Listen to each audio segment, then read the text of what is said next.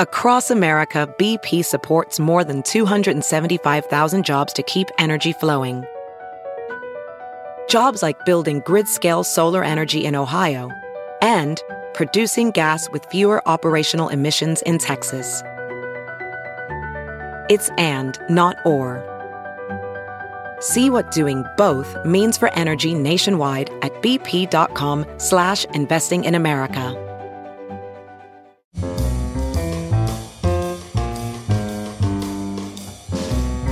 This is Merriam-Webster's Word of the Day podcast for February 3rd. Brought to you by Merriam Webster's Unabridged Dictionary Online, America's largest dictionary, now continuously updated. Learn more at merriam-websterunabridged.com. Today's word is ex parte, spelled as it would be in Latin as two words, ex p a r t e.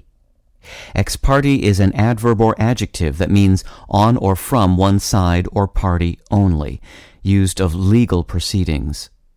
It can also mean from a one-sided or partisan point of view. Here's the word used by Patrick Radden Keefe in The New Yorker. In the U.S., lawyers are forbidden to meet with a judge ex parte or outside the presence of opposing counsel.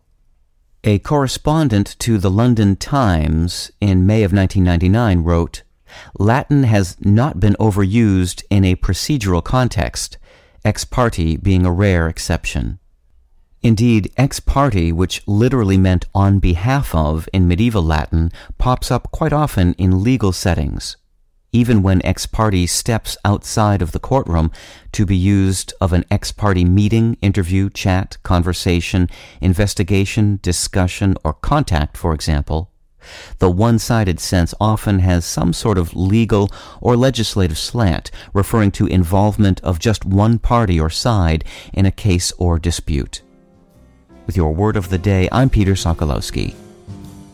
Visit the new Merriam Webster Unabridged, America's most comprehensive online dictionary and the best source of current information about the English language.